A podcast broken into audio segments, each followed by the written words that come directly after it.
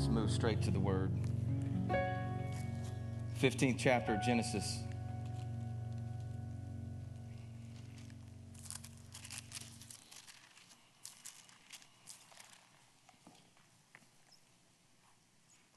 The background of that song that they just sang was it's a band that I'm very, it's one of my favorite bands, it's a Christian band. And three or four years ago, they were on a, a tour with a secular, very famous secular group.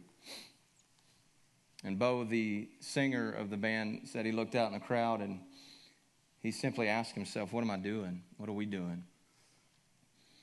And he said, We got so concerned with how the music sounded and the reaction of the crowd that we forgot what our purpose was.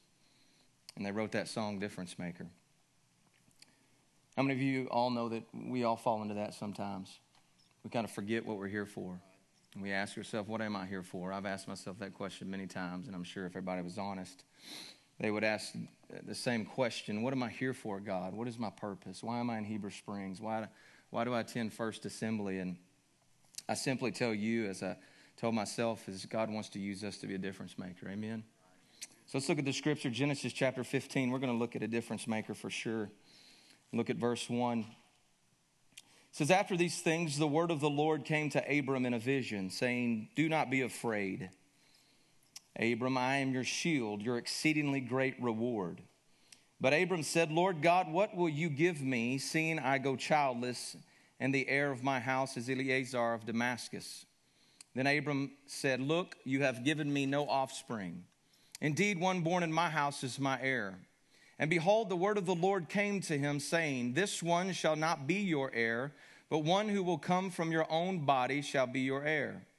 Then he brought him outside and said, Look now toward heaven and count the stars, if you are able to number them. And he said to him, So shall your descendants be. And verse 6 is the verse that I really want us to lock into. The Bible says, And he believed in the Lord and accounted it to him for righteousness. Father, we thank you for your word. God, I simply pray this morning, God, that it be all you, Father. God, you are the focus this morning. You are the true difference maker. God, I pray that your word would speak to each and every one of us, God. Lord, I know, Father, that you have brought me here this morning to encourage somebody with your word, not my words, but with your word. So, God, I thank you in advance for the words that you're going to speak, Father, to your people. We love you and we thank you for this moment in time, Lord. We don't take it lightly. In Jesus' name. And everybody said, Amen and amen. You may be seated this morning. I do want to encourage somebody, I want to encourage the church family this morning.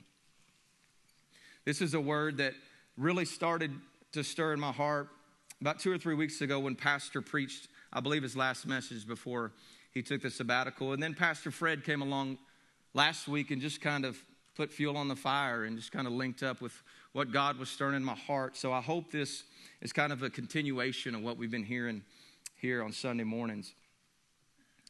But Abram or Abraham, obviously in this moment, he hasn't had his name changed yet, but the simple verse says, And he believed in the Lord and he accounted it to him for righteousness. And I've heard that verse many times, and I've heard that verse preached many, many times, and I never saw it like I saw it these past two weeks. And I want to just read some of the things that I wrote down. I brought my prayer journal, and I don't have any uh, specific notes. These are just things that God has downloaded on my heart that I believe He wants me to share with you guys. Is that all right this morning? For the first time, faith and righteousness are mentioned together in Scripture in this verse. In the Old Testament, faith had a twofold designation trust in or reliance upon, and fidelity to or faithfulness. And get this sentence right here. This is a powerful sentence. Thus, believe, everybody say believe. The Hebrew meaning here means to pers- persevere in trust and belief by manifesting an obedient faithfulness. And I think the key word there is manifesting. Manifesting, the word in the Greek is, if I say it right, phaneroo, which means to make known. Abraham made his faith known. How many of you know when God called him out of Ur, he didn't just stand around and said, God, I believe in you, and he just stood there. He put trust in his faith by going. And then when he was asked to, to sacrifice his son on top of the mountain, he just didn't stand there and tell everybody, I've got faith that this can happen. He put action to it. Amen. So it says this was the kind of faith Abram possessed. His heart was turned toward God in an ending trust, obedience, and submission. Now let's turn to James chapter 2. James chapter 2.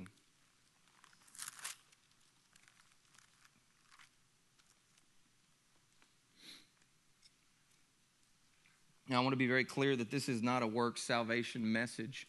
How many of you know salvation comes from Christ crucified? Amen. He did all the work. There's nothing that we can do to earn anything, He did all the work. But I believe in the things that we've been talking about that it is time for us as the church to put action to our faith. Amen.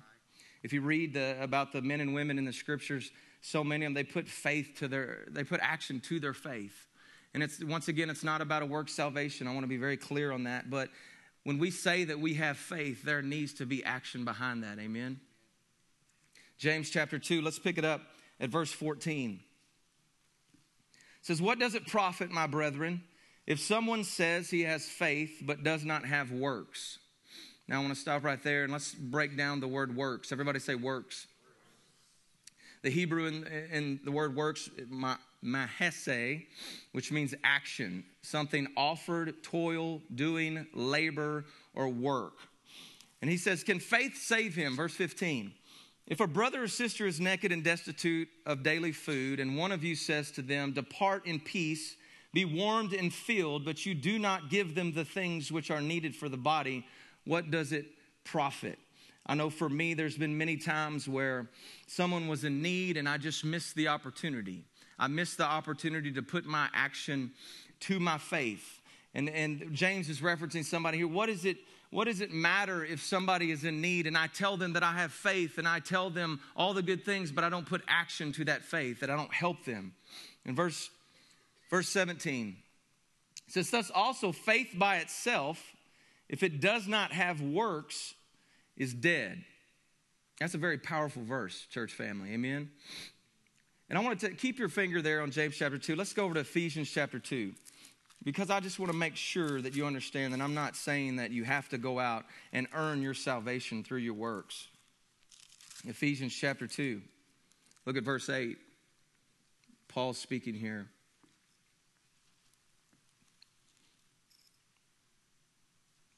Says, For by grace you have been saved, amen, through faith, and that not of yourselves. There, I, there's nothing I could, there's, there's not any missions trips I can go on. There's not any foster kids that I can save. There's not any people that I can clothe and feed that, that I can earn that salvation. But look at verse 9. Or excuse me, verse 8. Not of yourselves, it is the gift of God, not of works, lest anyone should boast. Verse 10 is the key because I believe a lot of times we skip verse 10. It says, For we are his what? Workmanship. Created in Christ Jesus for what? For good works, for action, which God prepared beforehand that we should do what? That we should walk in them. God wants us to walk in our faith through what? Through action, through doing something. What God said, love the Lord your God with all your heart, soul, and mind, and love your neighbor as yourself. There's got to be action in that, in our faith. And it's great. I, you know, I finally come to a, a, place in my life through the years where I quit just saying, man, I'm going to pray for you. And then I didn't pray for them and I just go on and forget about it. I, I started putting action to that faith. And how many of you know that's a powerful thing when somebody, and I just encourage you, if somebody asks you to pray with them, pray with them right then. If, it, if it's possible, pray with them right then because you're putting action to your faith. Okay, there's a culture that we live in that needs to see action. They don't need to hear another person say that they have faith. They need to see that action. Amen? They need to see that faith. Let's pick back up at James chapter 2, verse, let's go 17. Once again, thus also faith by itself, if it does not have works, is dead. But someone will say, You have faith and I have works. Show me your faith without your works, and I will show you my faith by my works. You believe that there is one God. You do well. Even the demons believe and tremble. But do you want to know, O foolish man, that faith without works is dead?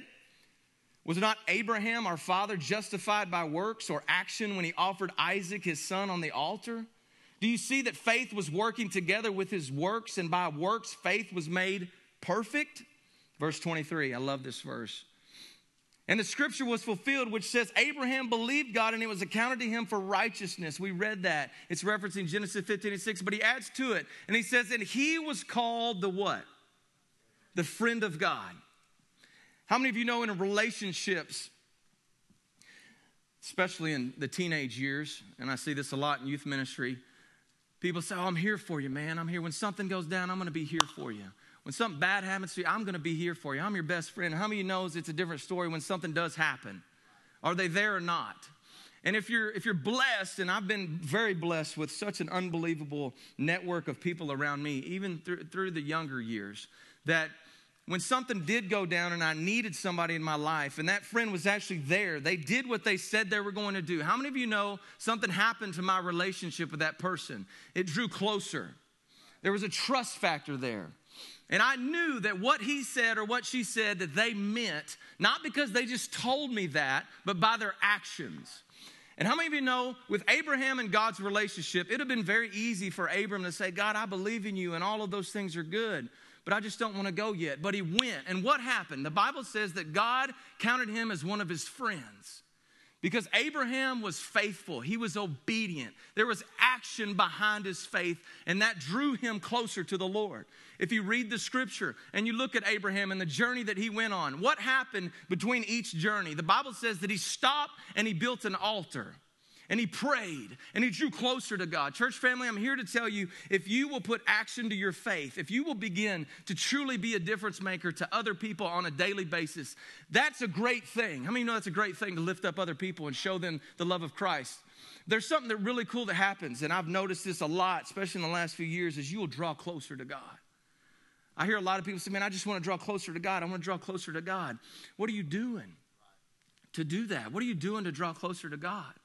Abraham was being obedient, but through his obedience, he was stopping and he was building an altar and he was praying, he was seeking the Lord. Then he would go out and he would help somebody and then he would stop and pray and seek the Lord. Look at verse 24. How many of you want to be a friend of God? That's a, I'm thankful for God this morning. He's a personal God and he wants to be my friend. Verse 24, you see then that a man is justified by works and not by, not by faith only. Verse 25, likewise, was not Rahab the harlot, the prostitute, also justified by works? When she received the messengers and sent them out another way, verse 26, for as the body without the spirit is dead, so faith without works is dead also. How many of you know if Rahab wouldn't have taken, taken in those spies to her home and hid them, and knew that it was of God. How many you know if she just said that, yeah, my house is available, when they showed up, she kind of pushed them away? How many you knows that Rahab would just be known as a harlot, as a sinner? But Rahab took them in. She said, I believe in your Lord. I believe in the Lord that parted the Red Seas. So I will do what you want me to do. I will do what the Lord wants me to do. She believed. And because of that, in the history of, of Scripture, she doesn't go down as just Rahab the prostitute. That prostitute is taken away and something is replaced. She's in Hebrews chapter 11 as one of the people of faith, of great faith. Why? Because she put action to her faith. And I'm here to tell some of you, some of you are discouraged, and some of you feel like that you don't do anything for God. And it's impossible for you to do anything for God because everybody else gets to do something for God. I'm telling you right now, God wants you to be a difference maker. He wants you to remove that label that maybe you've been known for your whole life, or He wants you to remove that label that you've been known for in this season of life, and He wants to replace that with faith, with action to your faith. Amen? Church family, Revelation speaks of it. We're all going to be judged. Amen. We're all going to be judged. What did he say to the churches in the first several chapters of Revelation? He said, I know your works, I know your actions. I know what you do on Monday, Tuesday, Thursday, Friday, Saturday. I know what you do in your quiet time. I know your works. Church family, I want God to know my works and I want those works to be full of faith. I want them to have to do with me being a difference maker for somebody else. Now look at Hebrews chapter 10. Hebrews chapter 10. We're going to till some ground that's already been tilled. How many of you know it's good to go back and till the ground where the seed has already been planted a lot of times? Hebrews chapter 10. Pastor preached a great message two weeks ago. It really moved me. And I want to pick that back up in Hebrews chapter 10 because I want to bring this to a local level, the local church. Hebrews chapter 10, look at verse, mm, let's go, let's look at verse 19. And I loved how Pastor brought it to a local level because it's great. Listen to me, I enjoyed having Pastor Fred, and I, listen, we sponsor kids and in uh, Uganda. We sponsor kids somewhere else. I don't know where that place is. Her name's Princess. We pray for missionaries. How many of you know missionaries are an awesome group of people that are spreading the gospel to the world, and that's what God told us to do. But I truly believe if the local church will fix their mind on the local level and what they can do at the local level, we will see a great move of God.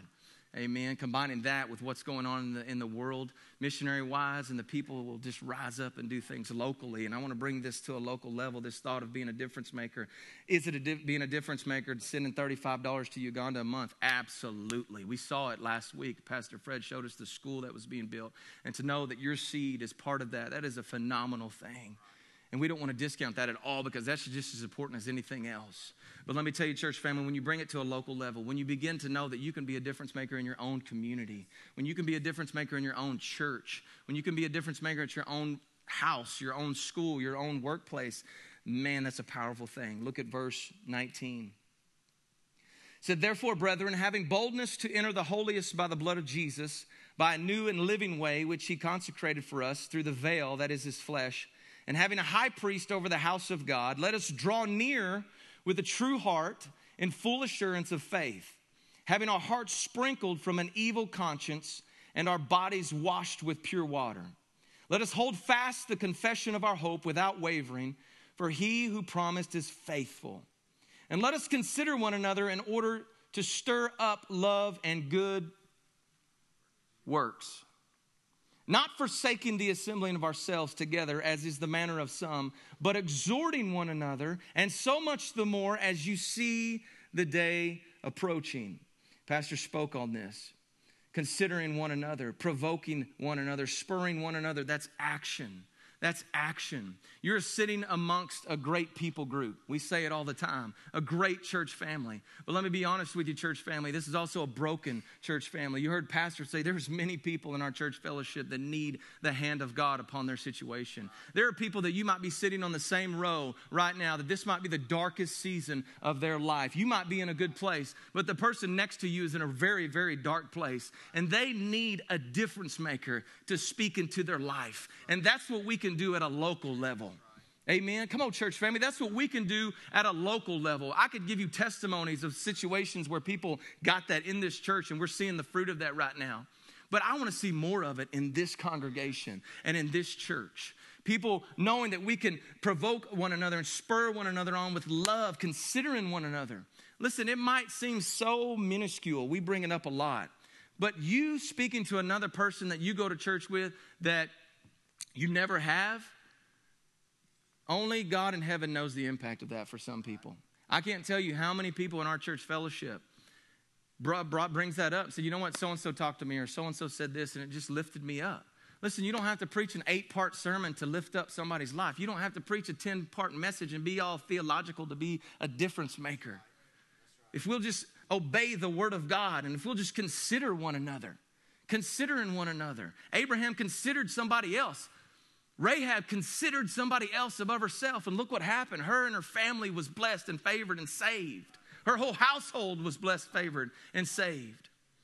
Go over to Luke chapter 12. I want to stay the same path that Pastor took. Luke chapter 12.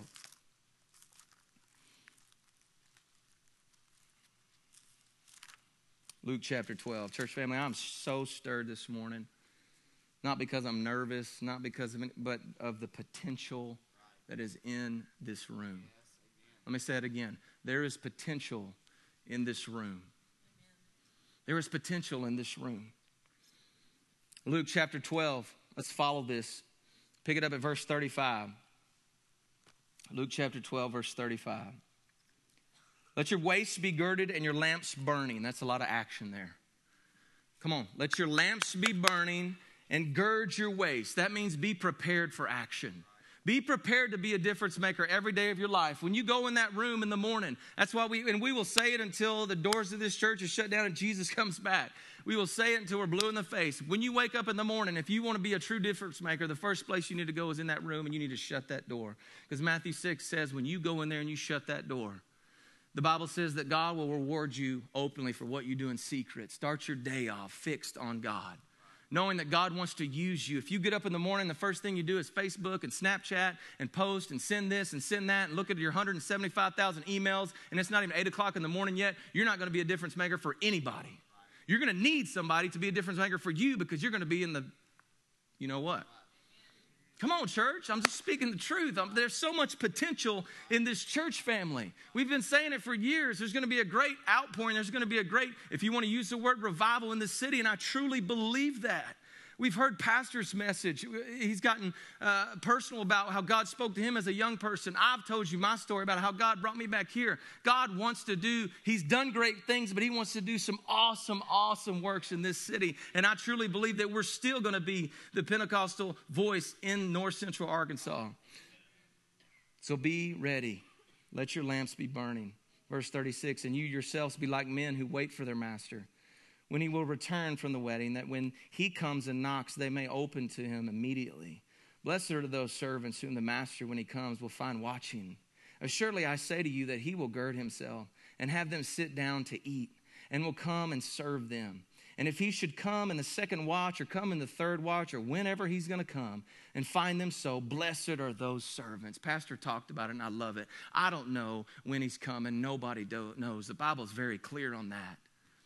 But he could come today and he could come a thousand years from now. But I, when he comes, I want to be found being a difference maker for somebody's life. Whether that's a 12 year old teenager that doesn't have a mom and daddy, whether that be a one year old girl that needs a place to stay, or whether that be an 80 year old saint that lost a husband. I want to be a difference maker when Jesus Christ comes back. Amen? Amen. Let's pick it back up. Verse 39.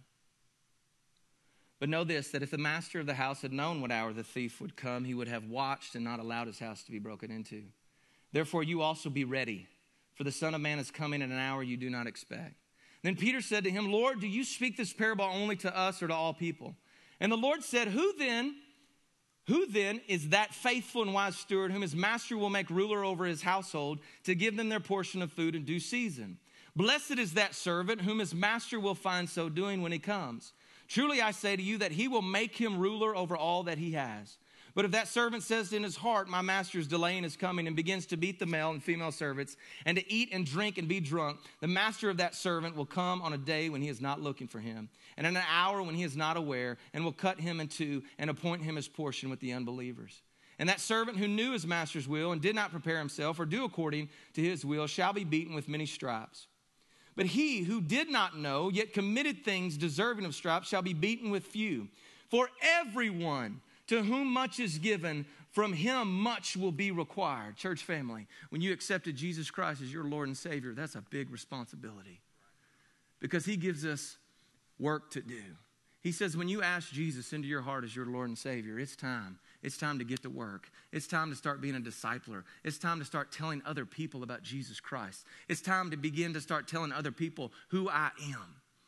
And it's a simple answer to a question that we've made complex as a nation.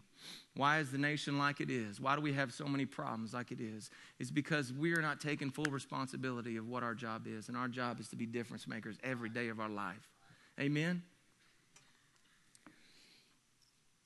Hallelujah. God's good. Amen. God is so good. God is so good. I want everybody to say the potential's in the room. Come on, the potential's in the room. I want to read a few notes that I wrote down the pastor talked about. And he made a he made an athletic comparison and he said, you know what? When when we watch the games, which finally it was fun to watch a game yesterday, amen. When we watch a game, it's very easy, especially me and him. When me and him get together, it's a sight. And uh, we know that we can go in there and we can do a better job than Brandon Allen. We know we can go in there and do a better job than so and so. Knowing dang well we would get our necks snapped in half. But we say it anyway. But that opportunity is not for us. We can't do that. We, we joke about it, but we can't call Coach Bielema and say, hey, coach, I know somebody that can be a quarterback. His name's Leotis Brown and he's a five star recruit from Wilburn. I know you don't know where Wilburn is, but it's in the ghetto. It's next to Compton in California. The pastor made a great point, and he said, You know what? We can't live out that dream. We can't be a difference maker for the Arkansas Razorbacks. But in the local church, in the church, you don't have to be a spectator. You don't have to sit on the sidelines. You don't have to say, I wish I could do this or I wish I could do that. We've told you, we put it in the bulletin, we put it on, we put it everywhere. There are so many ministries in this church that God wants to revitalize and He wants to anoint and He wants to send out. And here's the thing you say, well, there's not people to lead those or there's not people to be in those. Yes, the people that need to lead those and be in those are the people sitting in this church right now. This church is such a talented church family. This is a church filled, let's bring the athletic analogy back. This church is filled with a bunch of five star recruits a bunch of five star recruits. But listen to me, you can be a five star recruit, and if you never put foot to field, nothing's ever going to happen. You're just going to be known as the one that had potential. I don't want to be a church that is known that, that that church had a lot of potential. I want to fulfill that potential, and the only way we fulfill that potential is being a difference maker ourselves individually every day of the week and when we come to the body of Christ. Amen. Amen. Amen. Put that saying up there. I love this. I just saw this about three weeks ago. You can't change the world, but you can change the world for somebody. Dear God. I remember when I first got into the ministry, and he probably remembers this phone call. I was at Walmart, and Katrina had hit. And when I, when I want to help somebody, I want to change the world for them. I want to change the whole world. I want everything to be at peace. I want to stop everything. I want to do it. So I called him and I said, Pastor, we got to do something. We got we got to go and we got to we got to push the floods back into the ocean. We got to build Louisiana that day. We got to save all these people. We got to go now. We got to get teams together. Do you remember that? We got to get teams together. We got to go now. We got to do something. I want to shut Walmart down and just take all this stuff in the building and just take it down there. I was trying to change the world. And he said, just calm down. Somebody just calm down. We'll do something. Let's just give it time. Let's just let's let's have wisdom behind that. And listen to me, that's such a true statement. You can't change the world, but you can change the world for somebody. That's a powerful thing to get down in your spirit that you can change the world for somebody, for another human being. And we've seen it at such a powerful level the last two years of our life in fostering kids and how it's so true. But let me tell you something you don't have to foster a child to change somebody's life. You can change somebody's life sitting on a chair on a Sunday morning. Do you get that? Please get that. Please understand that. Some of you are so anointed of God, and there's so much potential that you have that God just wants you to use in that moment, in those Sunday school class windows of time, in those times out there in the foyer. We've become, as American church, so routine. Everything is so routine. We know what to expect, we know what's coming around the corner. I want to quit knowing what's coming around the corner and be a difference maker for somebody and not know what the day is going to unfold, how, how the Holy Spirit's going to use me with the full concentration and focus and intent to help change somebody's life forever. Amen? Come on, I'm just I'm just the mailman. I'm putting it in your box today and I'm shutting it. It's up to you to open it. So it's up to you to go get it. It's up to you go get it. We get too overwhelmed. We get too overwhelmed when when pastors or leaders challenge us, I believe. I've been overwhelmed by leaders sometimes just not and it ain't their fault. It just in the sense of i look at me and i look at what this flesh can do. I can't lead a bunch of teenagers. I, I can't disciple 100 teenagers. I can't disciple 20 students. I can't do this. I can't do this. I had the great opportunity this week to be in a conference call and speak to richard crisco. And if you don't know who richard crisco is he's the senior pastor in a church in michigan now great assembly of god church. But he was the youth pastor at brownsville when the brownsville revival broke out and he was talking to some of us youth pastors, and we was asking questions, different things. And he said the day that the revival broke out is a Father's Day. He said we were running about 120 in youth. And he said, man, that was, that was still, it was hard to disciple that many kids and be difference makers for 120 youth. I get overwhelmed with 30 or 40. And he said, when the revival broke out three months, we had almost 400 teenagers. 400 teenagers. And he said, it wasn't 400 church kids. He said, it was the worst of the worst. And he said, Dear God, how am I going to do this? How am I going to do this? Come to find out, he said, a couple years before the revival happened, or maybe a year or so, it was a little bit before the revival, he said a couple of us leaders got together and we started praying and asking God to raise up other leaders, to raise up other difference makers. And they had already started the process before the revival even hit. They didn't know the revival it wasn't on schedule. Oh yeah, Father's Day of such and such, the greatest, one of the greatest revivals of the U.S. is going to break out. They didn't know but they were in preparation for that moment. And guess what happened? They were ready. When those extra 300 something teenagers came to their youth ministry, they had leaders in the church ready to go, next in line to be difference makers. They didn't have to go around, they didn't have to look, they didn't have to panic, they didn't have to freak out. It was already in the facility to be used. And, church family, the talent, the ability, the potential is in the room to be difference makers. I'm telling you, I'm involved in so many different things in this community, especially since I've got young children now. My wife's in the school system.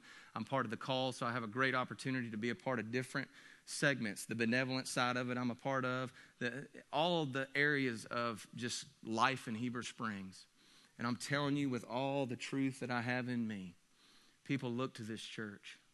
People look to the people of this church for wisdom and guidance. A lot of times they might not come out and say it, but they're looking, they're searching.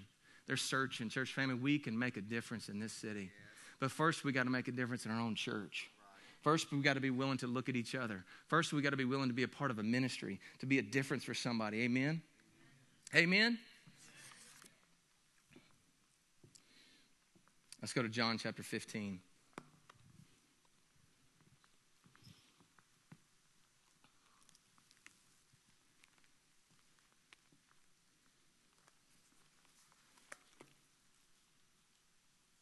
John chapter 15.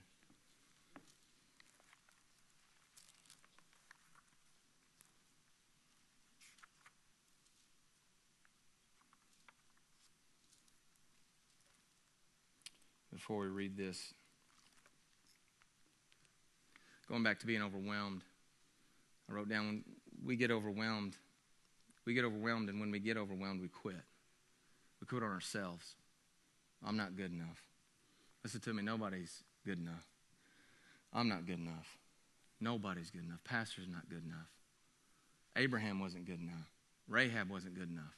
But it was their faith, and it was the action that they put behind that faith that made them good enough to win a lot of people for the good. Amen? God wants to use you, and I want to encourage somebody right now. God wants to use you to reach somebody else. Ladies, there's a whole generation of young ladies in this city that needs 20, 30, 40, 50, 80 year old women to come in their life and speak the truth, the Word of God to them. If you don't know, I will take you to some, I promise. Guys, if there ever was a need for the men, the Christian men of this country to rise up, it's right now. We have daughters that don't have daddies. And that's one of the most toughest combinations that you can deal with.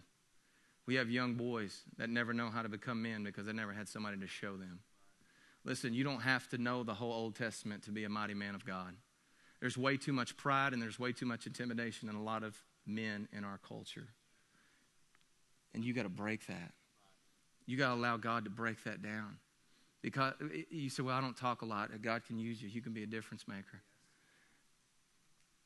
And I'm not just saying it from a student level, but that is a big need, but I'm saying it from adult level. There's a lot of adults out there that just need a man or a woman of God to come alongside of them and be a difference maker and speak the truth and put action, put action to their faith. John chapter 15, verse 9. Jesus speaking here. Says, I am the true vine, and my Father is the vine dresser. Every branch in me that does not bear fruit, he takes away. And every branch that bears fruit, he prunes, that it may bear more fruit. How many know sometimes you got to let God just prune you down a little bit to get to the good stuff? Anybody else? Come on, church. Come on, church. You got to let God prune you down. He's the potter, we're the clay. Sometimes He's got to take that clay off of that wheel and stretch it out a little bit. Stretch it out a little bit. Listen, I, the, the more sacrifice that my family makes, the greater we become closer to God. It's a proven fact. I've heard it time and time again, and now I'm experiencing it in my own life becoming a friend of God, a close relationship with Jesus. Verse 3 You are already clean because of the word which I have spoken to you. Abide in me, and I in you. As the branch cannot bear fruit of itself unless it abides in the vine, neither can you unless you abide in me. I am the vine, you are the branches. He who abides in me, and I in him, bears much fruit, for without me you can do nothing. If anyone does not abide in me, he is cast out as a branch and is withered and they gather them and throw them into the fire, and they are burned. Verse 7 If you abide in me and my words abide in you, you will ask what you desire, and it shall be done for you. By this my Father is glorified that you bear much fruit, so you will be my disciples. As the Father loved me, I also have loved you. Abide in my love. If you keep my commandments, you will abide in my love, just as I have kept my Father's commandments and abide in his love. These things I have spoken to you, that my joy may remain in you and that your joy may be full. This is my commandment that you love one another as I have loved you. Love one another as I, Jesus speaking, have loved you. Think about the love of Christ that he has upon you. Now take that and give it to somebody else. Amen? That's going to change somebody's life. That's going to bless somebody. That's going to put you in a situation that you're truly a difference maker. Verse 13 Greater love has no one than this, than to lay down one's life for his friends. You are my friends if you do whatever I command you. No longer do I call you servants, for a servant does not know what his master is doing, but I have called you friends. For all things that I heard from my Father, I have made known to you. You did not choose me. Get this, church family. You did not choose me, but I chose you and appointed you that you should go and bear fruit. That you should go, action, move you should go and bear fruit, and that your fruit should remain. Not hit and miss, not here today, gone tomorrow, but that your fruit should remain. Listen, you might have been part of a great ministry in this church, and for whatever reason that ministry is gone, there's another one waiting for you to participate. Amen? There's another one for you to be a part of. Should remain that whatever you ask the Father in my name, he may give you. These things I command you that you love one another. That you love one another that you be a difference maker for another person. Church family, there's, if there's one thing that I want on my tombstone when I die, it is that he was a difference maker. He was a difference maker for his family first. Come on. Come on, you got to make a difference in your home before you try to change the world for Jesus. That's a whole nother message. You have a difference maker in your home. He was a difference maker in his church. He was a difference maker in his community. He was a difference maker for whatever. Ah, he was a difference maker. That should be all of our goals. That should be all of our wants and our desires. Put that last slide up. You start making a difference at the minute you realize you are incapable of doing it yourself. Let me read that again. You start making a difference at the minute you realize you are incapable of doing it yourself. I truly believe that there was a moment, and it's not written about really, but there was a moment in Abram's life when he was called out of Ur and he had to take all of his family and, and and leave and go somewhere that he didn't know where he was going. How am I going to do this? How am I going to take my son to the mountain and sacrifice him? Rahab, how am I going to house these two people? I'm just a prostitute. I have nothing to give, I have nothing to offer. But then there was a realization moment that it wasn't about them and that I couldn't do it myself, but I needed God to intervene. I needed God. I needed my faith to be manifested. And that's when things happen. When you step out, it's cliche. We hear it a lot in sermons throughout the years, but if you'll just step out in faith, it's true. God will do the work. God will be, do the work. If you'll be obedient and just listen to the voice of God, God will do the work. Amen? And then you'll truly make a difference in somebody else's life. Stand to your feet this morning.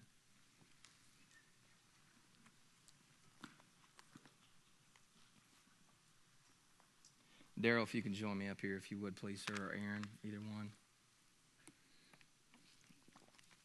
I want us to close our eyes this morning and just focus on Jesus for a moment.